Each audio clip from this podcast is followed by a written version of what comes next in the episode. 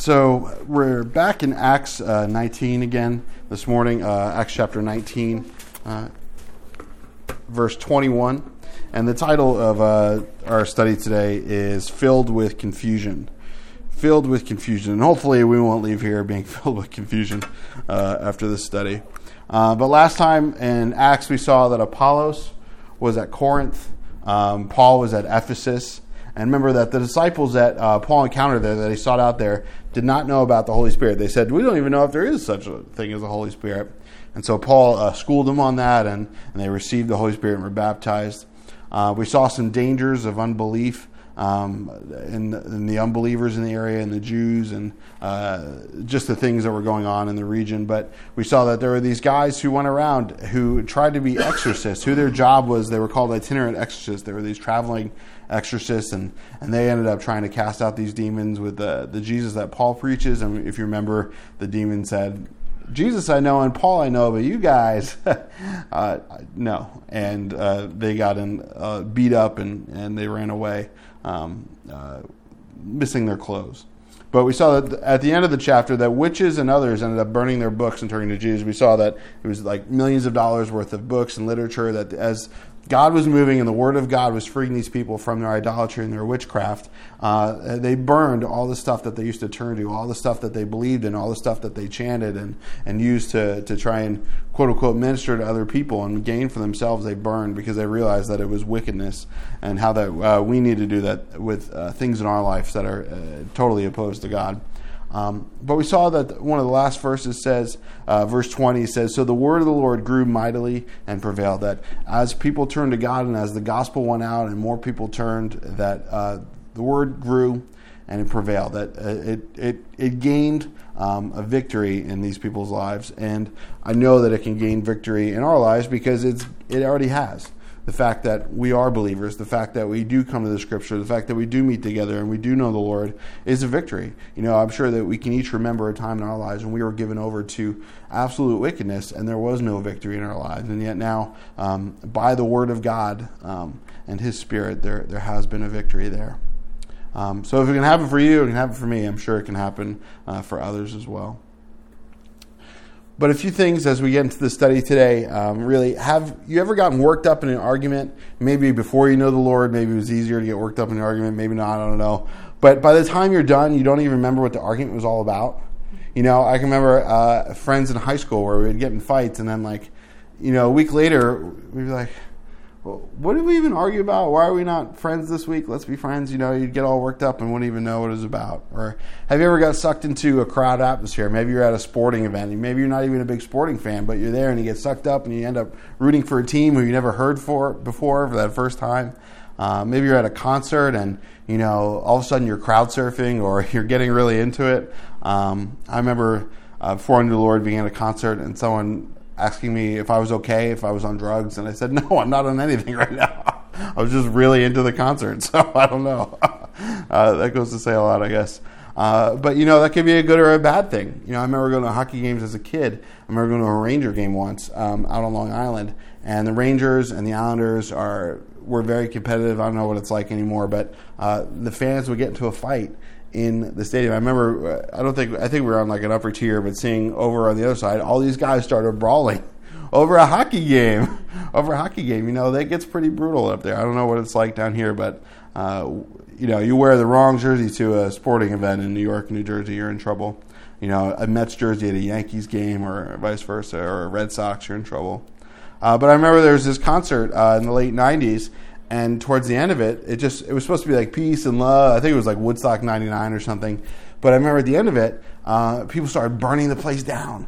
They were totally trashing the whole place. There was this element of peace and love, but this mob mentality just grew and grew and grew till the whole place was destroyed. You know, we have this herd mentality or, um, you know, this sheep mentality, this mob mentality that goes along with being human where Is things just start happening and you're around it, you get sucked up into it. Before you know it, you know, you're throwing a Molotov cocktail and you didn't even know what one of those was before the ride started happening.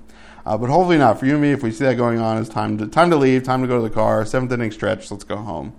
Uh, but really, you know, uh, the world preys on this. Advertising preys on this. The media preys on this. That, you know, you hear one thing, you see a bunch of people going somewhere, and you keep doing the same thing. Have you ever been driving in a toll booth, and there will be a couple people in one toll line, but then there will be a hundred people in another toll line, and it's just herd mentality. You just get behind the longest line, and, you know, the few people that are paying attention get in the smaller lines, you know? It's just this herd mentality that goes on it. Um, you know, if you ever heard of those little creatures, lemmings, where supposedly they follow each other and they fall off a cliff just because the guy in front of them, they're just following the person in front of them, and they went off a cliff, and they went off a cliff, and so on and so forth. I remember there was a video game about that as a kid.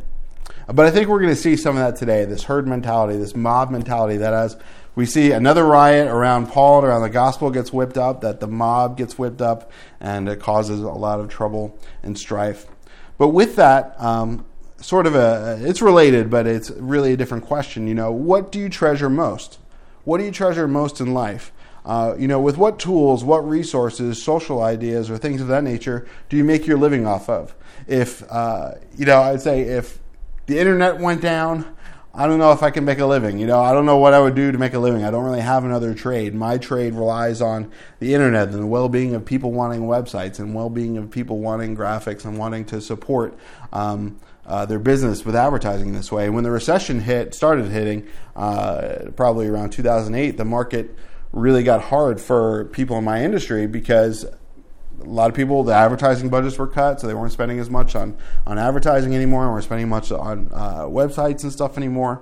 Or even with the tech bubble, you know, someone like me would be making three times as much money doing what I'm doing now when the tech bubble was happening, because people had all this money to blow in the late nineties. There was all this unknown technology, and then it burst, and people stopped paying so much for it anymore. Uh, but granted, you know, you still make a lot of money. You know, I don't. A lot of people work hard with their hands. I work with my fingertips.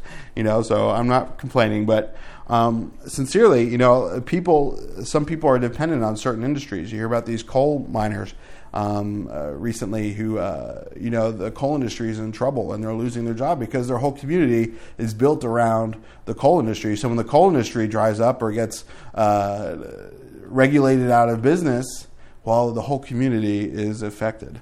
Um, so with that, you know, people need X, so I make X. You know, you see need in the market and you pursue that. That's a lot of what entrepreneurs do, is that they see a need in the market and they pursue that. You know, their passion necessarily isn't making widget X, but they see a need in the market and so they make it.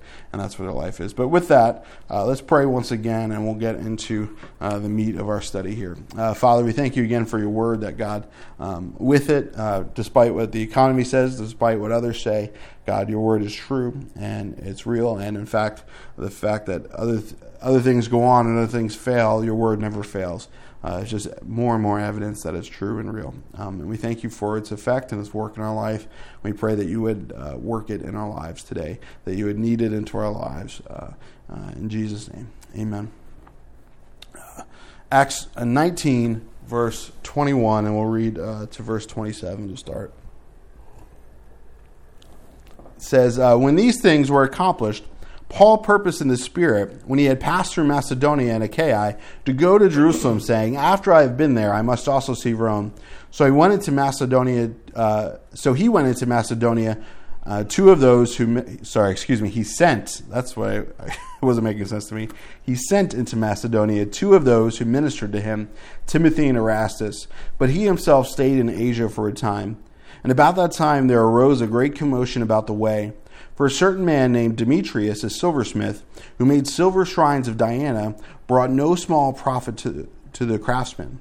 He called them together with the workers of similar occupation and said, men, you know that we have our prosperity by this trade.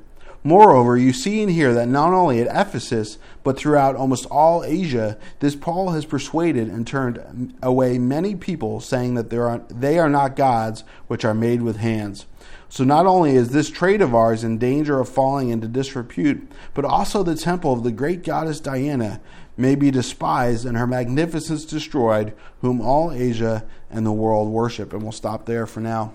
Um, you know, he says that uh, right away, it says when these things were accomplished. You know, we talked about the last chapter about Paul at Ephesus, about uh, the witchcraft, the people turning, about the exorcists and them getting beat up. But as the gospel was going out and Paul and the other guys were ministering in the area and people were coming to the Lord, um, those things had to be accomplished before this this next uh, turn of events would happen. You know, I think that God always has a plan and a timing for things, and sometimes this plan uh, needs to play out before we can move on to the next thing. And sometimes it doesn't make any sense. You know, we don't even know that the, the thing we're doing is going to be finished and accomplished, but God has it has it going.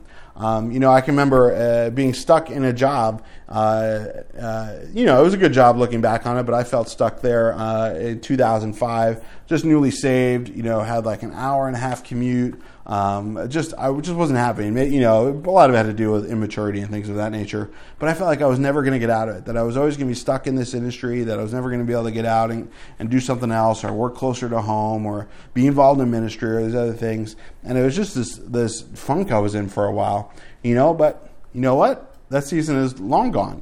That season is long gone. Um, you know, and, and since looking back, I wish I did better in that season. I wish I was Uh, more faithful in that season of my life, because uh, uh, worrying about it being over was a problem. Uh, or ever been without a job. There's been seasons when I've been without a job, and I think I never get out of it. You know, you can't see the forest for the trees, so to speak. Uh, but that season's come and gone, and there may be another season like that in the future. You know, who knows? Who knows what could happen in the economy? Um, thankfully, my job's going well. God's giving me favor there, you know, um, and I like my job, and it, it's uh, not a bad commute, so I'm, I'm not really, I don't want it to be over, really, so to speak, but if there may be a day when it is. But, you know, I think sometimes circumstances or debt or seasons in our life, you know, I remember thinking about being back in school and thinking, oh, school will never be over. I can't wait for school to be over. You know, if, if Gabby was in here, she might say, I can't wait for school to be over. My daughter the other day is, you know, she's talking about having a backpack and going to school.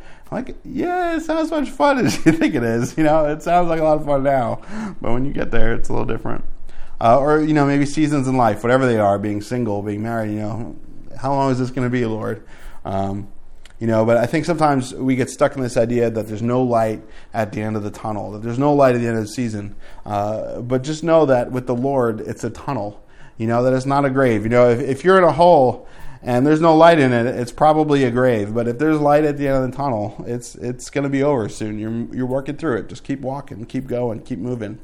Um, and then there's always a light at the end when it's with the Lord. In fact, there's always a light with us and always a light within us when the Lord's with us. Even if we can't see the end of it, um, I don't know if you guys, what is that, the is that the Chesapeake Bay Bridge? Or, you know, if you go down to North Carolina on ninety-five and it's like bridge, tunnel, bridge, tunnel, bridge, tunnel, you think this thing is never going to be over with. Um, uh, but it is, and it will be. Um, but we see here that when this, these things were accomplished, that God had a plan for these things to happen, and now this chapter, as we're going to get into it, is going to happen, um, that God had a plan for it, and God didn't allow this to happen until the last chapter had taken place and that people had been affected for the gospel. But we see that through this, Paul begins to purpose in the Spirit, and I believe that he's purposefully planning in the Spirit. You know, as he would say in Galatians five sixteen, it says, I say then, walk in the Spirit, and you shall not fulfill the lust of the flesh. But that as we live this life with Jesus, that we're walking in the Spirit, we're purposing in our life things by the Spirit, and we're purposing spiritual things, and, and not in the sense of this idea of modern day purpose with self-will, but as we spend time in prayer, as we spend time in study and fellowship with the Lord, you know, he begins to put things on our heart. You know, our eyes begin to be open to things, and so we purpose to do them. You know, he begins to, perhaps in your relationship, he opens your eyes to how you can be a better husband or a better wife or how to be a better parent. You realize, oh, I really wasn't listening to my kids today. Let me purpose in the Spirit to be a better parent today, or uh, be a better employee, or to reach out to people you've never reached to, whatever it is. Um, not that you've come up with this list on your own, but as you spend time with the Lord, he begins to lay things on your heart. And so I believe that's what's happening here with Paul, that as he's spending time with the Lord and ministering, God begins to put this desire on his heart to go to Rome, that he purposes to go there. Um, you know, uh, this word purpose is to, is to set in place or put in place, to put down, to lay down, to bend down. Um, even the, the the idea of laying aside money. That let's say you purpose on going vacation this summer, or Um, you know, uh, we know where uh, the baby's coming uh, in October, Lord willing. So I'm purposing to, to lay aside a lot of my vacation time for that season, so that I'll have extra time um, uh, with them. You know, and not not going to blow it on a just a Friday off to do nothing, but to save it for when the baby comes. Um, and that's the idea here, that they're going to to establish or ordain this thing that's going on, this thing that's on his heart. And again, I don't think it's the idea of this purpose-driven life that's become so popular, um, where purpose itself defines us. Uh, but I believe it's where the Spirit defines our purpose, and the Spirit with a capital S, the Holy Spirit. And our definition is simply walking with Jesus every day. Like the song we sang, it's an everyday kind of love. Every morning I'm in it. Every evening I'm in it. As we spend time with the Lord, that He begins to put things in our path that we purpose to accomplish um, as a good servant and as a good follower of Him. But we know that Paul is not going to see Rome for a little while. If you flip ahead a few chapters, you'll begin to see that eventually he'll head there and he appeals to Caesar. Um, but it wasn't God's plan for him. Um, you know, it's in fact where Paul finishes out his race, uh, is in Rome, uh, his life. But Paul sends Timothy and Erastus ahead of him. He sends out these leaders, these men he could trust, these envoys ahead of him to the next region, uh, into Macedonia. And he says even about Timothy, Philippians two twenty, twenty-one, he says, "For I have no one like-minded who will sincerely care for your state, for all seek their own, not the things for which Christ Jesus." That Paul knows that these men, as he sends before him, that these men are, are have the same goal that he has, the same purpose to, to follow the Lord and pursue the things of the Lord and to carry out and set aside the things of the Lord in their lives. And hey, that if he sends them ahead of him, he knows it's just as good as him going first, that he knows that, that they're going to take care of it. You know, you think of guys like Joshua and Caleb who checked out the promised land. They went with all these other guys, but they were the ones who came back with a good report. They were the ones who went on ahead and spied out the land. And not that these guys are spying out the land, so to speak, but this idea that these men who are spiritual, who can trust, who can go out before you and follow him. And I think that's important in any ministry, that as we serve together, as we follow the Lord together, that um, when we go out and do stuff together, that we would be of the same mind. And uh, in fact, that when we do ask others to go and serve uh, and do something for us, that, you know, we trust them and we know that, that they're going to go ahead um, um, and do things the right way, in the spiritual way. And I think that that's important, you know, just to touch on roles in the church or ministries or even among pastors even, you know, that, that there are these different roles that are important. You know, I, I've heard a lot about vision pastors or executive pastors, and, and I get that in a, in, a, in a way. I don't know if I totally agree with the model, but uh, what do I know? But I think if, you know, you have a senior pastor or assistant pastor, Um, or pastors over worship, or over kids, or over whatever, or you have deacons and elders, that there is this order and this hierarchy. But again, it's this main direction defined by God, spearheaded by the, the man that God has in charge. That although God was working in Paul's life, God was purposing these things in, in Paul's heart, that these men were just as much a part of that purpose, that these men uh, were serving the Lord just as much as Paul was, but Paul was in a sense calling um, the shots here, I believe. Uh, you know, he was the leader of their band of brothers. But it says that verse twenty-three, about that time, you know, that about that time this commotion arose up about the way. And you think about it, that, uh, you know, any time that God begins the purpose in you, begins to lead you out somewhere, that there's going to be a commotion, that there's going to be a commotion, that something always tends to come up when we begin to follow the Lord, or God begins to put a call in our life, or, hey, why don't you step up and do this, or step out and do that. Something always comes to be. You know, even the Lord tells this story in Luke fourteen, sixteen through twenty-four. He says, "A certain man gave a great supper and invited many, and sent his servant at supper time to say to those who were invited, 'Come, for all things are now ready.' But they with all one accord began to make excuses. The first said to him, 'I have bought a piece of ground, and I must go and see it. I ask you to have me excused.' Another said, 'I have brought five yoke of oxen, and I am going to test them. I ask you to have me excused.' And so another said, 'I have married a wife, and therefore I cannot come.' So the servant came and reported these things to his master. Then the master of the house, being angry, said to his servant, 'Go out quickly into the streets and lanes of the city, and bring in here the poor, the maimed, and the lame, and the blind.' And the servant said, 'Master, it is done as you commanded, and still there is room.' And the master said to the servant, 'Go out to the highways and hedges, and compel them to come in, that my house may be filled. For I say to you that none of these men are invited shall taste my supper.'" And we could, we could go down a, a long path and get a lot out of that area of Scripture, obviously, something the Lord said. But I think what I want to take away is that, you know, people come up with excuses as soon as there's a call, as soon as there's an opportunity in our life. But we make up excuses too when God presents us with something and calls us with something. And in a sense, that's a type of opposition, that the flesh is is always going to want to oppose us, whether it's the flesh in other people, whether it's the flesh in ourselves, that as God begins to call us and, and lead us out, that there's always going to be a reason to say no or not to go. And I think that let not our excuses Um, uh, let not these excuses or this opposition come at our own hand. Um, you know, that we're going to face opposition as we step out, as we go out, that people aren't going to like what we have to say and what we have to do. Um, you know, and sometimes that comes from within, and sometimes that comes uh, from without. You know, and again, I think also, as soon as things are going good, all these people are getting saved, God's doing work, people are turning to the Lord, um, you know, watch out that, you know, something's going to happen. You know, as soon as life feels like everything's perfect, you know, don't get too comfortable. Know that something's going to happen. Uh, that's at least the experience in my life. Um, you know, First Corinthians ten twelve talks about spiritual pride. You know, therefore let him who thinks he stands take heed lest he fall. That there's this warning to us that when we think we're doing okay on ourselves spiritually, that we need to watch out because we're probably missing a big thing. But I think we can apply that uh, here as well to where, hey, when everything seems like it's going good and we're going to go out and do ministry and, and serve the Lord personally or publicly or whatever the case may be, that watch out, you know, uh, there's probably going to be opposition at some point. But it says that there was a great commotion about the way. And obviously that's Christianity. They called themselves the way at the time. You know, Jesus said, I'm the way, the truth, and the life in John fourteen.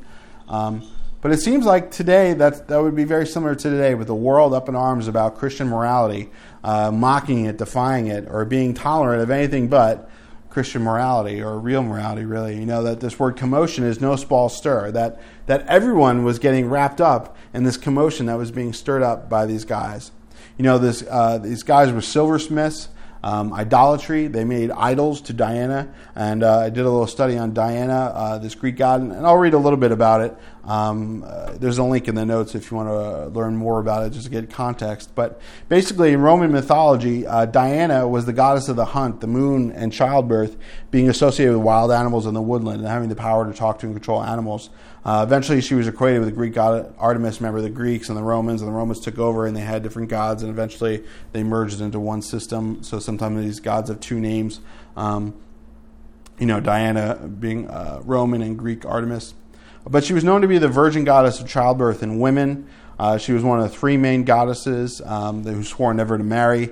Um, uh, the word actually is derived from day or daylight or daytime. Um, you know, they also committed her to that uh, with the shine of the moon, to where this whole idea of the daytime or the shine or women or power or hunting or prosperity and childbirth uh, was this god that they worshipped. Um, you know, that she was also one who gave the authority to rule. Uh, they had this whole idea of gods uh, being involved. Some of the gods had intimate relations with people to the point where they affected your life, and others were more standoffish and just kind of had a general rule.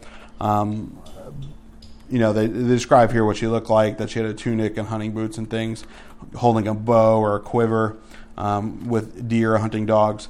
But she was regarded with great reverence as a patroness of lower-class citizens uh, who were called plebeians at the time. You know, the plebeians and the patricians, um, I remember that from high school, but uh, or of slaves, that they could receive asylum in her temple. So she was the people's people. You know, she was the people's candidate. She was the people's god. She brought prosperity and power and, and uh, childbirth, these important things to them. Um, you know, we even, uh, it's interesting that she still lives on today in certain languages like Romanian. The word for fairy is very similar to Diana, and even Portuguese, uh, shooting target and morning call. So this influence still carries on today in certain cultures.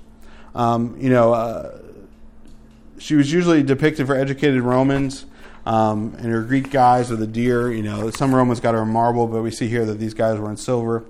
But it's interesting that today there is even a branch of Wicca named for her, which is characterized by an exclusive focus on the feminine aspect of the divine, to where it's almost like God is a woman and that being a female is this superior thing. And, you know, we know that through the gospel that men and women are created equal in God's sight. Different roles, but um, uh, certainly equal in God's sight. But we see that there's this witchcraft that follows it. You can even see that in our culture today. Um, you know, to even where Diana was queen of the witches. Um, You know, it's interesting that this is this is the god that they're worshiping. This is the god that they make idols to, that uh, because she was a god of a commoner, that most people probably would spend a lot of money to get a little silver shrine made up. You know, silver is expensive. You know, uh, I was watching a video the other day on, on silver and uh, uh, the idea of having silver in case of an economic collapse or anything like that, where if you invest in silver, it's actual currency. You know, we know the, the known value of it, that, um, you know, that there's even less of it than gold. Um, although the value of silver is like, I think it's seventeen or eighteen dollars an ounce, and gold is way more, like twelve hundred or something an ounce. But this idea that, you know, you might you might make an investment in this idol because you want prosperity, because you want childbirth, because you want your hunt to be good. You want to make sure there's food in the fridge. You want there to be power in your life, so to speak. And that's what these guys are all about, you know. Uh, that uh, it's interesting that that given what we just read in the last chapter about a bunch of witches and sorcerers and magicians just burn millions of dollars of books and turn to Jesus, and now these guys who have this idol get upset because these people are turning away from idolatry and turning away from a, a God at one point in history who would be associated with witchcraft.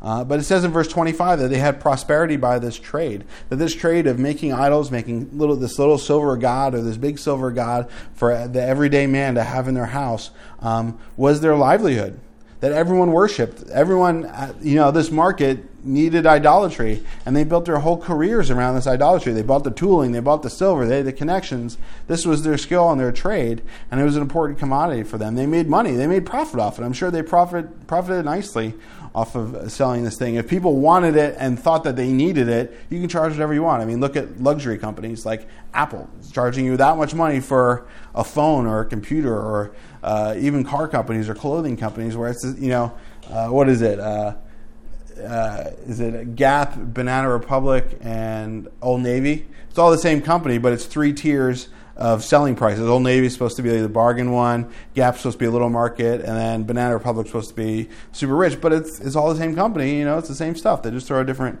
tag on it. And that's the same thing here. They're making money off of the people, off of perceived uh, need there. Uh, but again, you know, that this their complaint was that it wasn't just Ephesus. It wasn't just a local problem that they were encountering, but it was everywhere. Um, that, hey guys, this problem's not going to blow over. The whole region's turning away from idolatry. We're not even going to sell our idols down the street. You know, our eBay store is going to fail. You know, we're not going to make the money we need to make. This whole region's in trouble. You know, this idea of economic woes and, and world policy. And on top of that, they said that their trade would fall into disrepute. You know, we wouldn't want that, would we? You wouldn't want to be looked down upon. You know, you wouldn't want to be the used car salesman of the day. Um, uh, you know, but it, it really, to me, it sounds like a mob boss run union meeting. If you ever think of like a mob movie, or, you know, guys with those uh, Brooklyn accents, you know, that uh, they're running this union. They get everyone together. We're going to get everyone in the union together. Everyone in the union is going to go out and protest. Everyone in the union is going to go out and do this thing.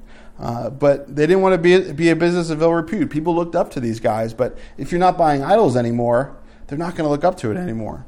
Um, you think of like places like adult bookstores or C D bars and restaurants. You know, these places are ill repute. You don't really look up to someone who owns one of these things. I mean, uh, maybe people do today, but, you know, at least where I'm coming from, it's not looked up on, you know. Um, You know, but I, I've read stories about great revivals in history where entire towns get saved and bars close down because no one wants to go out and get drunk anymore, so there's no need to have a bar um, uh, to do that. And that's what these guys are afraid of, that as the gospel goes out, they're losing their livelihood. So let's go on. In verse twenty-eight, it says, "Now when they heard this, all these guys together in this union, they, they were full of wrath and cried out, saying, 'Great is Diana of the Ephesians.' So the whole city was filled with confusion, and rushed into the uh, into the theater with one accord, having seized Gaius and Aristarchus, Macedonians, Paul's travel companions. And when Paul wanted to go into the people, the disciples would not allow him. And then some of the officials of Asia, who were his friends, sent to him, pleading that he would not venture into the theater. Some therefore cried one thing and some another, for the assembly was confused, and most of them did not know why they had come together." Uh, verse thirty-three, "And they drew Alexander out of the multitude of the Jews, putting him forward, and Alexander motioned with his hand, and wanted to make his defense to the people. But when the people found out that he was a Jew, all with one voice cried for about two hours, 'Great is Diana of the Ephesians.'" And we'll stop there for right now. You know, as they have this union meeting, they leave the union meeting in an uproar, shouting, "Great is the Diana of the Ephesians," as they're angry, ready to go out and, and um, you know, uh, enact their revenge and get their way. You know, they're rioting and how great their God is. And I ask, if she was so great, would they have to riot for her? Would they have to make a commotion for her? Uh, you know, wouldn't her greatness be evidenced? Um, you know, if a team is, if your sports team's really good, you know, the numbers don't lie. They've got all the wins all the season. They've got all the R B Is or whatever. They've got all the stats that go beyond them. They've got all the great players. But if your team's not so good, you kind of have to fight for it. You know, I remember in hockey there would be, uh, you know, teams that wouldn't be doing so well, and they would have a lot of guys called like enforcers on the team, a bunch of brute guys who would just go around and, and beat up the other team so they could try and get an advantage over them. Um, and maybe that doesn't happen so much more today, but really that's that's sort of it. You know, if you can't if you can't beat them, you know, with your stats and with your skill, you're going to beat them up. That bully mentality. But what do the Islamists shout today? They say, Allah Akbar, God is greater. Well, greater than who?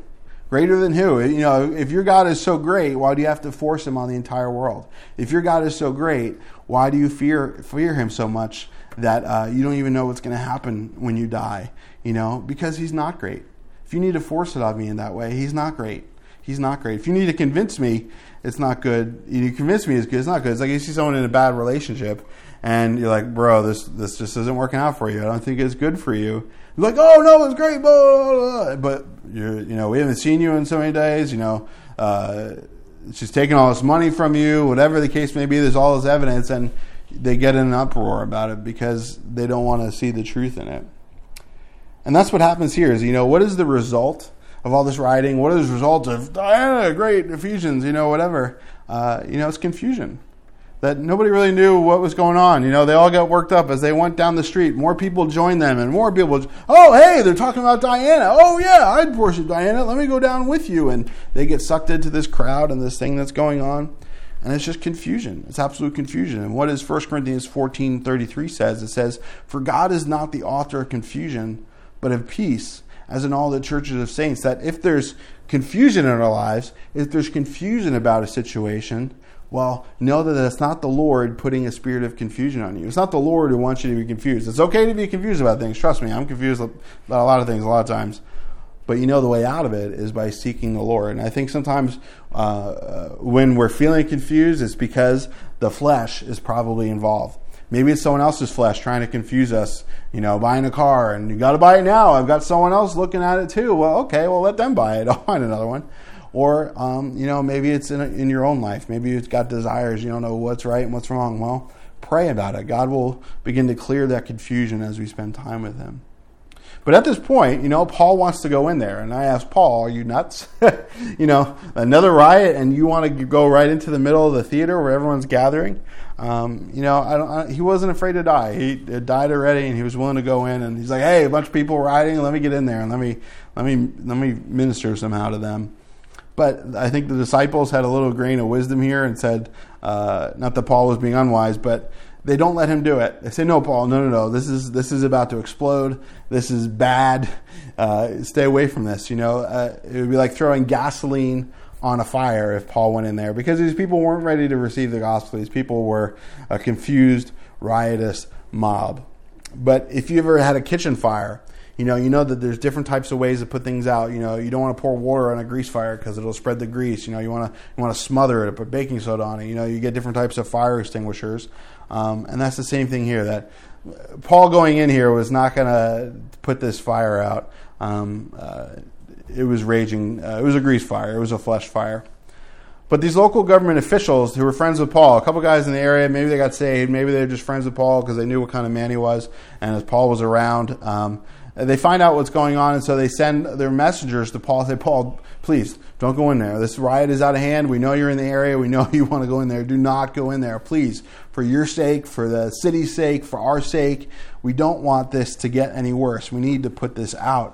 Uh, we need to put it up in control, that there was a lot of stake here and that there were going to be consequences from Rome if this wasn't calmed down. Rome would come in. If this didn't calm down, Rome would put in new leaders. Rome would come in with the soldiers, and they'd be in a lot of trouble.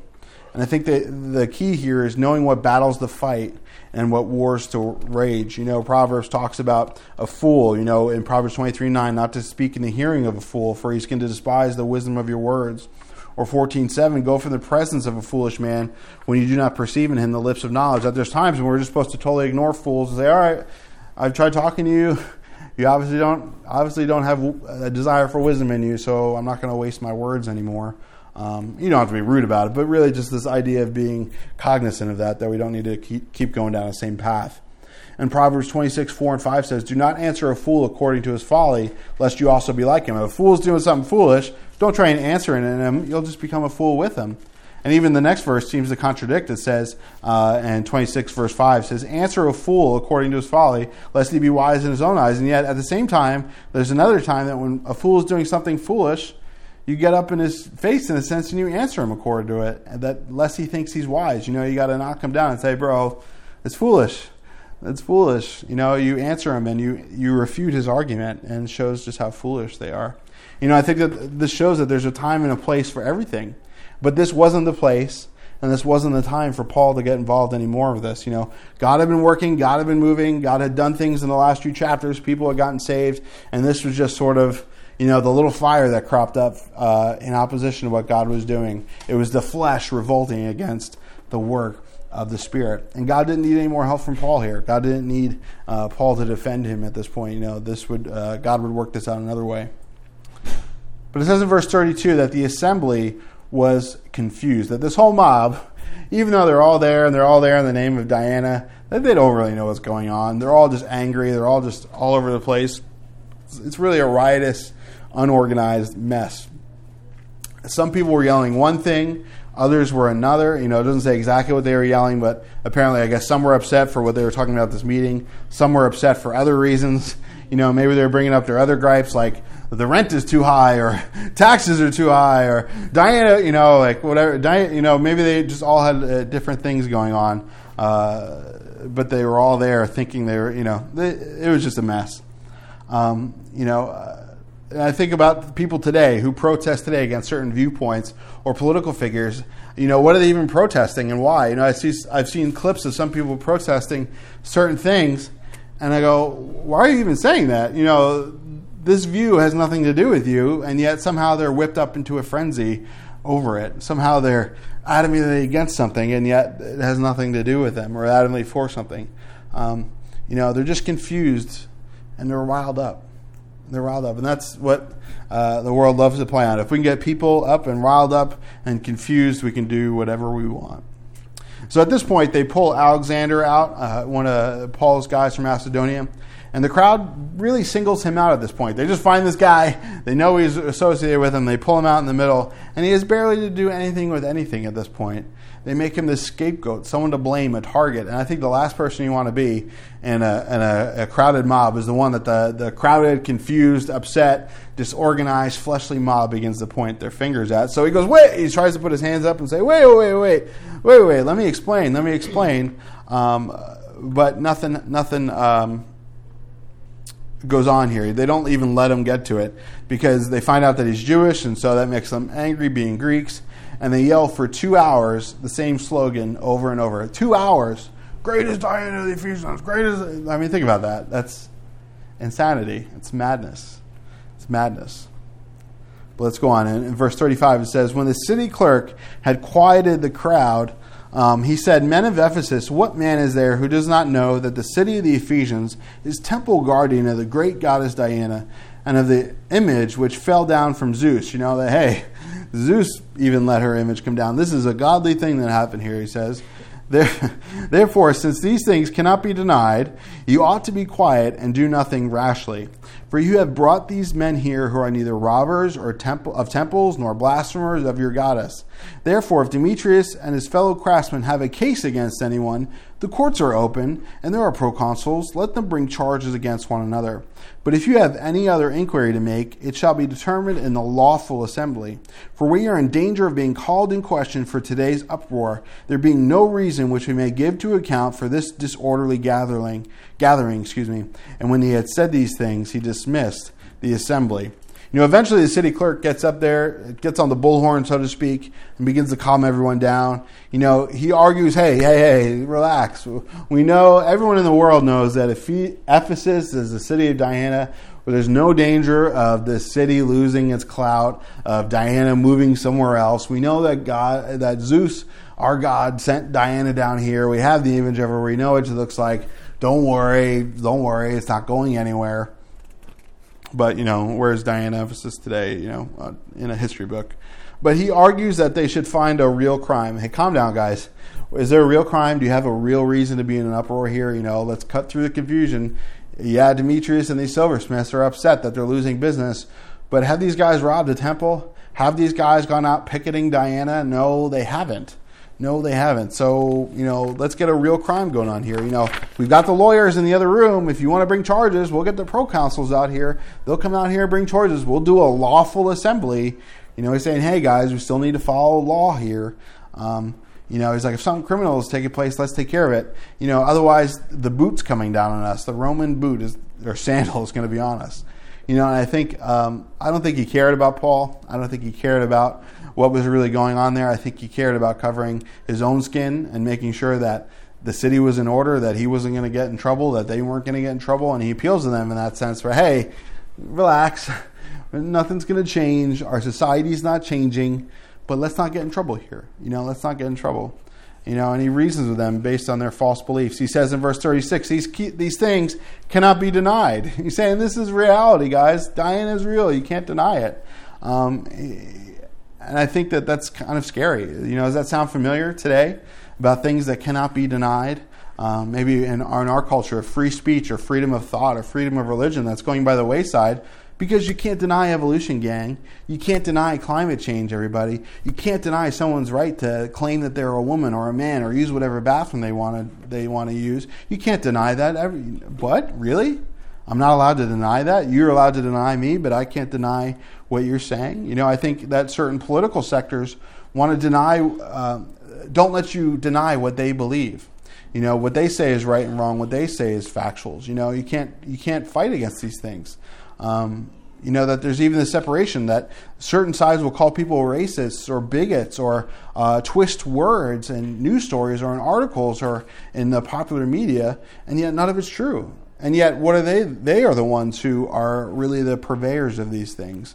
Um, you know, that I think about, it's interesting that Christianity, in a sense, brought about free speech. That whether the founders of this country or not really were believers or not, they at least had this idea of Christian morals as written into the Constitution, that Christianity brought about free speech, brought about equality, removed slavery, made women equal uh, with men. Uh, we got freedom of the press, uh, printing the Bible, that people do have rights, inalienable rights given to us by who? The Creator, not the government.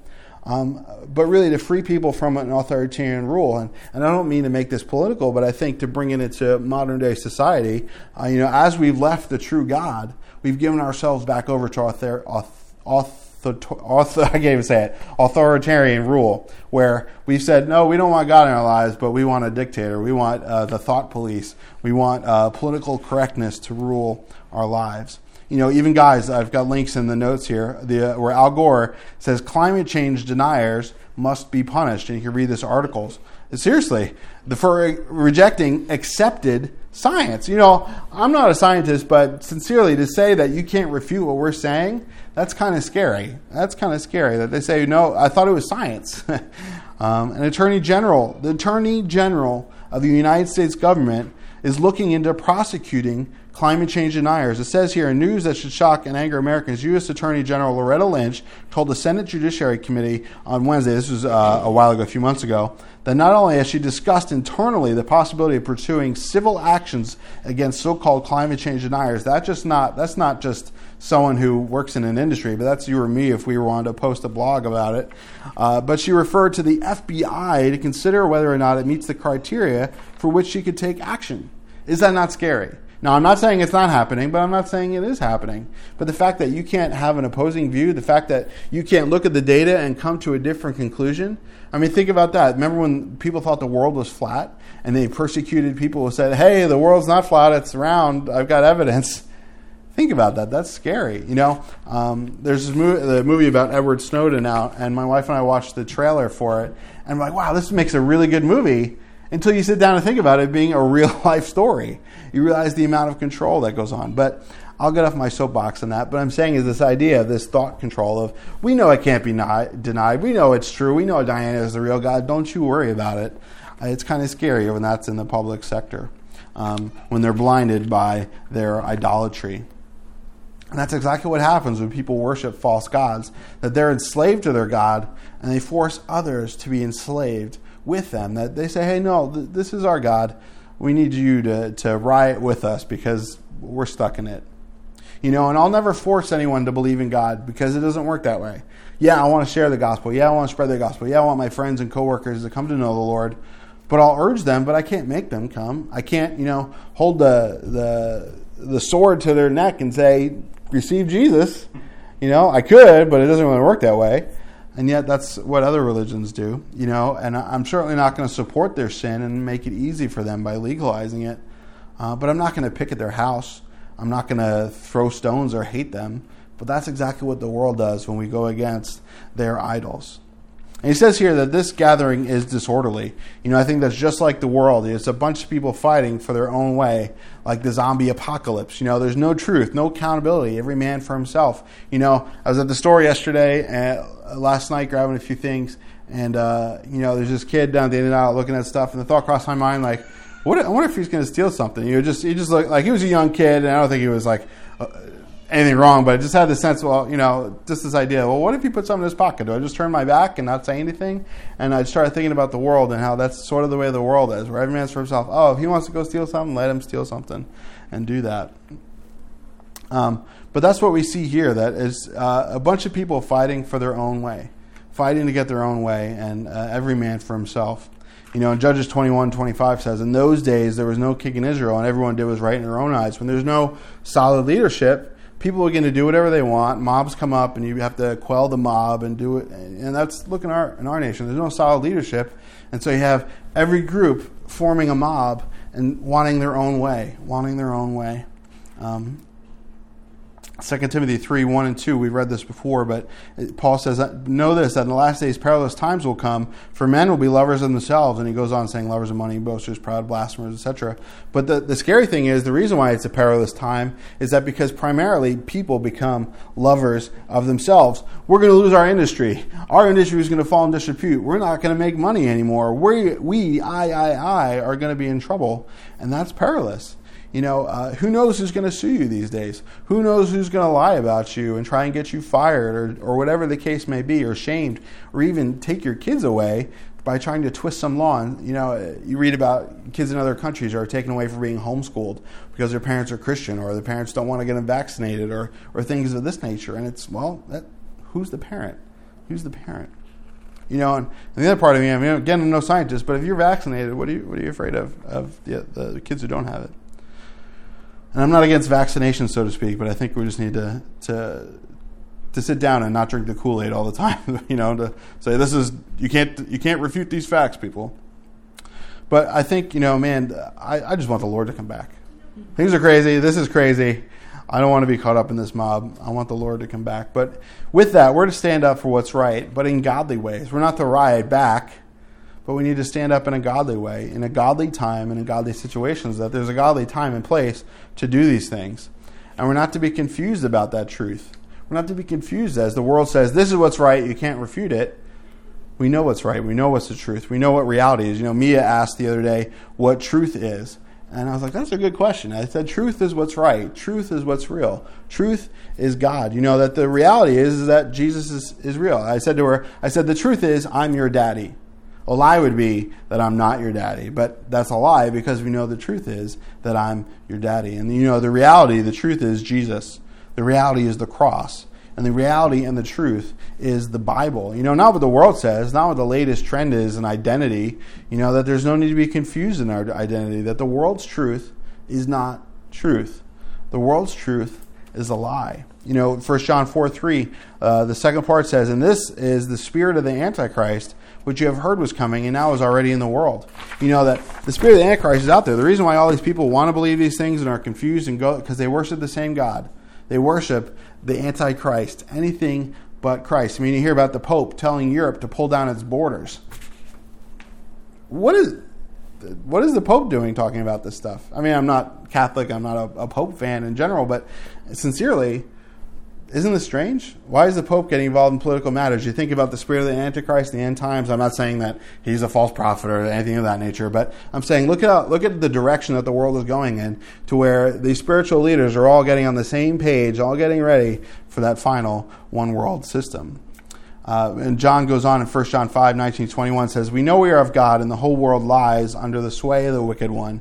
And we know that the Son of God has come and given us an understanding, that we may know him who is true, and we are in him who is true, his Son, Jesus Christ. This is the true God and eternal life. Little children, keep yourselves from idols." Amen. That again, that we know who God is, and we need to keep ourselves from idols in this last days. And we're just going to read the first six verses real quickly here of chapter twenty, because uh, they go along with what we just read. And verse twenty says, uh, chapter twenty, verse one says, "And after the uproar had ceased, Paul called the disciples to himself, embraced them, and departed to go to Macedonia. Now when he had gone over that region and encouraged them with many words, he came to Greece and stayed three months.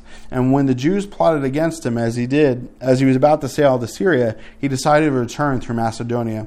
And Sopater and Berea accompanied him in Asia. Uh, also Aristarchus and Secundus of the Thessalonians, and Gaius of Derbe, and Timothy, and Tychicus, and Trophimus of Asia. These men, going ahead, waited for us at Troas. But we sailed away from Philippi after the days of unleavened bread, and in the five days joined them at Troas, where we stayed seven days." So they go on, they continue, different men join, different men continue. But this uproar finally ceases. It's quelled, it's put down. Paul didn't need to go in there. The flesh just kind of forgets about what's going on and says, okay, let's just go about our business, and uh, begins to ignore the reality of the gospel. But Paul gets the disciples together, he moves on, and he encourages this other group with many words. And I think sometimes it takes a lot to be encouraged. Sometimes we have a lot of hurt, we have a lot of fear, we have a lot of worries or experiences or outlook. Or, you know, you just read the news, you know, you, you can't just look at the trees all day. You got to read the news and see what's in the world. And sometimes you need to be encouraged because it is so bleak, it is so dark. But he stays there three months. And again, we see Paul, leading of God, following God, a life on the go, a week here, three months here, a couple years here, um, always following the Lord. And, and again, we see men going ahead. We see spiritual men go ahead of other spiritual men. And I think that's important in warfare or business life, where they send the salesman out before the business goes. They send out the reconnaissance team before the actual um, army gets there, that there needs to be a solid leading. And I know today is Mother's Day, but I think as men, we need to take charge, take the lead, be willing to lead. And I don't mean that in a misogynistic way, but that as men, we need holy lives, holy love, and, and to be examples and proclaimers of the truth. I think that a lot of problems in society are due to men not being spiritual leaders, to kids not having fathers, to children not having an example to live up for, or feel like there's someone out there defending them, to where they need to join a gang or they need to riot and revolt because they don't have a strong figure in their life that comes to their defense. So they feel the need to stand up for themselves in a violent way. Um, you know, because this world is very confused. This world is very worked up, and this world is very devoid of truth. And yet they claim to worship truth. They claim to worship freedom, but the world has none of these things. And I think in the same way, the world's Diana is his own truth, and they are really threatened by the fact that it really doesn't provide them for anything. And when we bring the gospel in, when the gospel shows that it is real and it does have power, they don't like it. So uh, with that, let's close. And uh, Father, we thank you for your word, and we thank you, God, that we don't need to be confused in you. That, Lord, uh, God, you remain, that no matter what happens in the world, God, your word remains, and it uh, never returns void. And God, I ask that if there's any confusion in our lives about what to do, you would make our paths clear uh, individually, but also as a group of believers, that you would guide us and lead us um, these next days and weeks, uh, wherever you'd have us go, for however long you'd have us be there. We pray, God, that you would do that. Bless my friends here, uh, my family, cover them and keep them. And God, help us to be examples in the right time and in the right way uh, by your Spirit. We love you, God, and we thank you for your word. In Jesus' name, amen.